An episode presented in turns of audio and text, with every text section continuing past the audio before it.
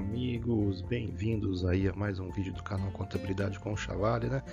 Vamos seguindo aí com os nossos estudos sobre a Lei Federal 4.320 de 64 e antes da gente iniciar, iniciar, peço aí que se inscrevam, ativem o sininho, deixem o seu like, né? compartilhem nas suas redes sociais, tá certo?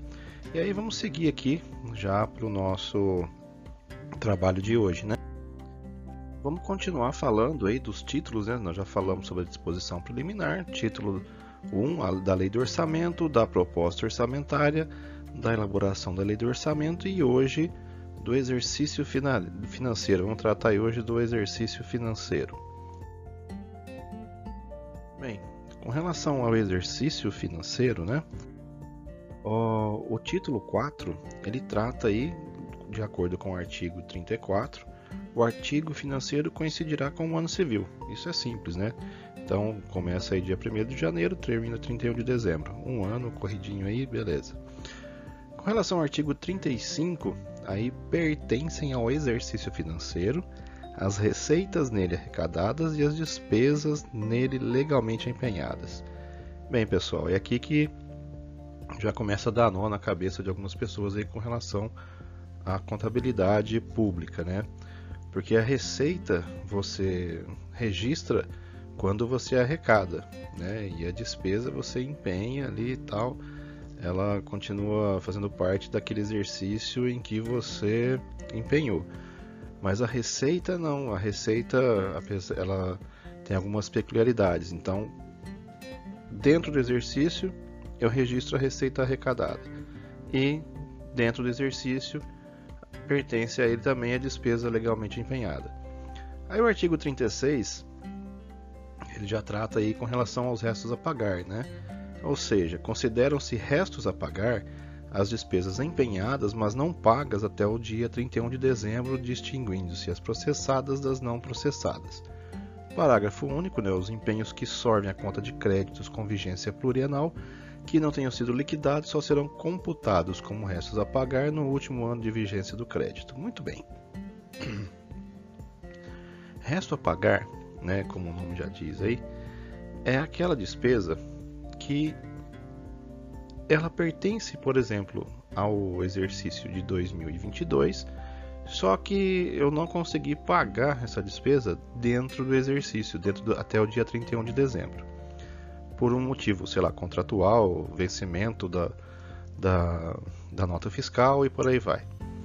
Mas como? Uh, veja, por exemplo, uh, contas de energia, de água, elas têm a, lá a competência, mas geralmente elas não vencem, né? não, não, não vêm para pagamento dentro do mês. Então, sei lá, se você tem uma conta de energia que vence todo dia 5, e aí ela da competência de dezembro vai vencer no dia 5 de janeiro. Então você não vai pagar no mês de dezembro, você vai pagar no mês de janeiro. Né? E por aí vai, né? Então tenho, posso ter contratos né, de limpeza, né, contratos de, de obra mesmo, né, de construção, de manutenções aí, né, que isso aí o vencimento é, ele fica dentro do mês de dezembro, de, perdão, dentro do mês de janeiro em diante, né? Mas ali, quando eu digo ali que no, no parágrafo 2 do artigo 35, uh, ah, pertencem ao, ao, exercício financeiro, despesas nele legalmente empenhadas, para não ficar muita coisa em resto a pagar, e aí a gente tem que fazer aquela questão do empenho uh, proporcional ao exercício financeiro, né? Então, se eu tenho um contrato de 12 meses, né, que tem uma vigência de 12 meses, e eu comecei esse contrato no mês de julho, né, então começou a vigir a partir do mês de julho, então eu empenho a estimativa, né, o valor aproximado para os seis meses do mês do ano de 2022, né? Então, o que acontece? Eu também não posso uh, empenhar o valor total do contrato, né? Dentro do exercício financeiro de 2022. Né? Então tem, tem execução do contrato que vai acontecer em 2023. Então a gente tem que ter essa, esse discernimento aí né, com relação à despesa pública. Que uma coisa que o Tribunal de Contas, né, que é um órgão de, de controle externo, eles já há muito tempo, né, já há anos, mais, mais de uma década, eles já têm é fiscalizado com relação a isso, é que a despesa, uh, o resto pagar, eles consideram tudo aquilo que você tem que pagar até o dia 31 de janeiro. Né? Então, se você tem um, um, uma conta de energia, de água, né, que vence aí dentro do mês de janeiro, tranquilo.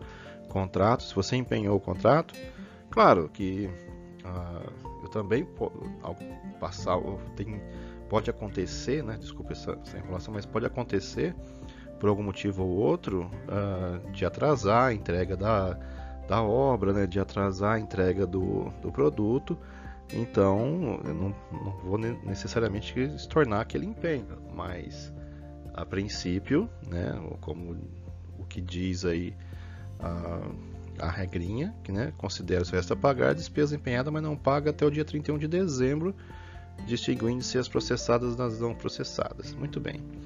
E aí, com relação a processadas e não processadas, processada, despesa, resto a pagar processado, é aquele resto a pagar que já veio a nota fiscal, já veio a, mercadoria, né, já foi entregue a obra e o vencimento ficou para o mês seguinte. Mês seguinte né? Então, o que acontece? O fiscalizador do contrato já deu o ok, já fiscalizou, já viu que estava que tava tudo em ordem, toda a documentação necessária né, para liberar o pagamento. E aí o vencimento ficou para janeiro. Tranquilo, sem problema. Né?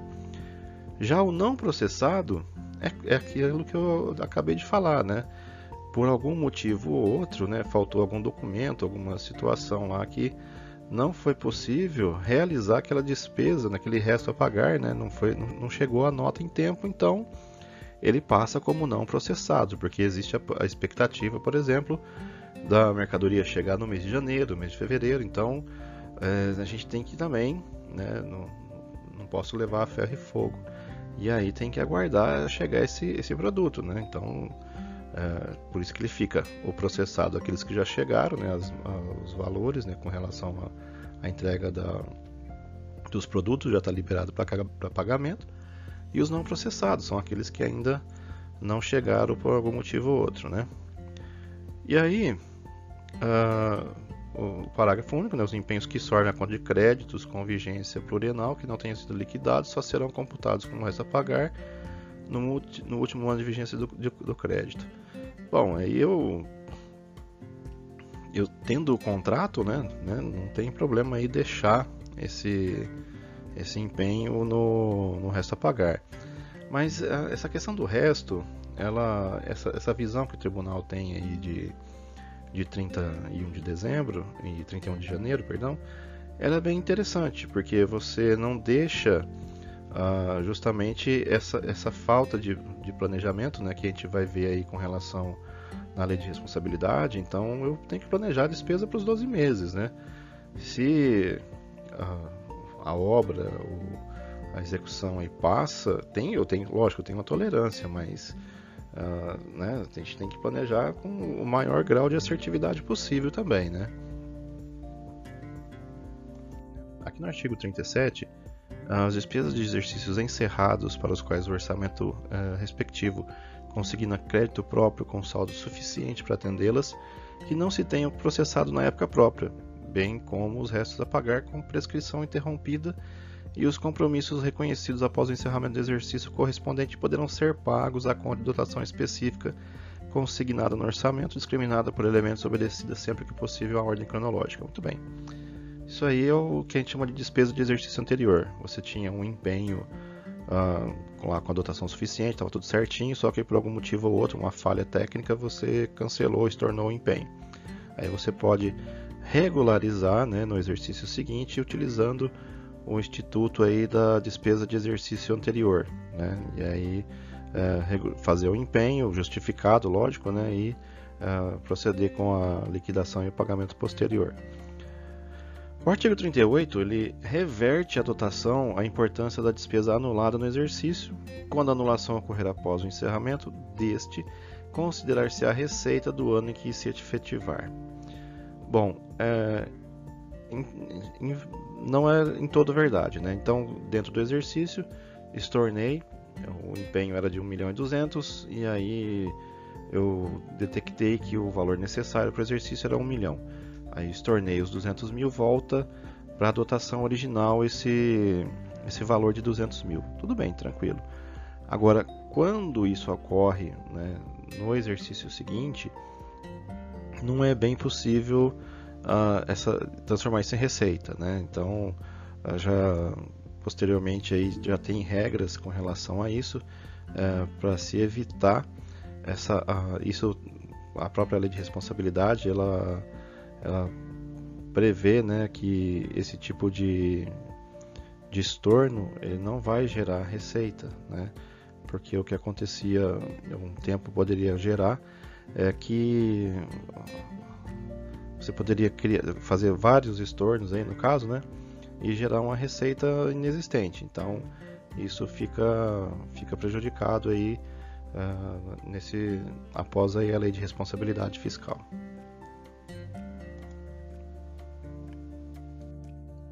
É o artigo 39, né? Já está os créditos da fazenda pública de natureza tributária ou não tributária serão escriturados como receita no exercício em que forem arrecadados nas respectivas rubricas orçamentárias.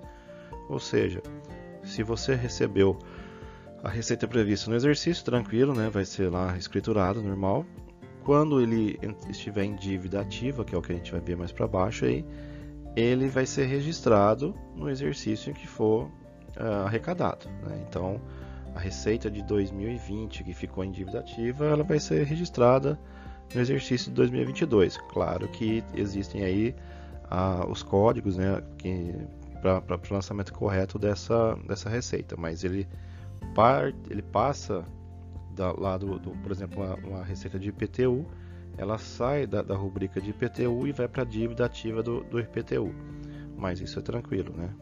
Ah, o parágrafo primeiro, né, os créditos de que trata esse artigo, exigíveis pelo transcurso, pelo transcurso do prazo para pagamento serão inscritos da, na forma da legislação própria como dívida ativa, em registro próprio, após apurada sua liquidez e certeza, e a respectiva receita será escriturada a esse título. Ou seja, é, seu IPTU você não pagou dentro do, do exercício corrente, correto?